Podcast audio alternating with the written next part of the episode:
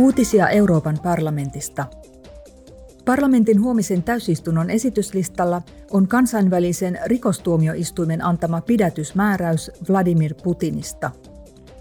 Maaliskuun puolivälissä annetut pidätysmääräykset koskevat presidentti Putinia ja Venäjän lapsiasian valtuutettua Maria Voldova-Belovaa. Molempia epäillään sotarikoksista, eli ukrainalaisten lasten laittomasta siirtämisestä Venäjälle Ukrainan miehitetyiltä alueilta. MEPit keskustelevat täysistunnossa todennäköisesti myös ukrainalaisten lasten turvallisuudesta. Parlamentti äänestää huomenna myös päätöslauselmasta, jossa arvioidaan EUn jäseneksi pyrkivän Moldovan haasteita. Moldovan presidentti Maija Sandu varoitti aiemmin tänä vuonna, että Venäjä aikoo järjestää Moldovassa vallankaappauksen estääkseen maan liittymisen EU-hun.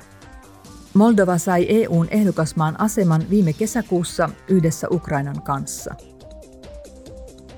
Huomiseen täysistuntoon osallistuu myös Luxemburgin pääministeri Xavier Bettel. Hän keskustelee meppien kanssa näkemyksistään Euroopan haasteista ja tulevaisuudesta. Kyseessä on yhdeksäs keskustelusarjassa Tämä on Eurooppa.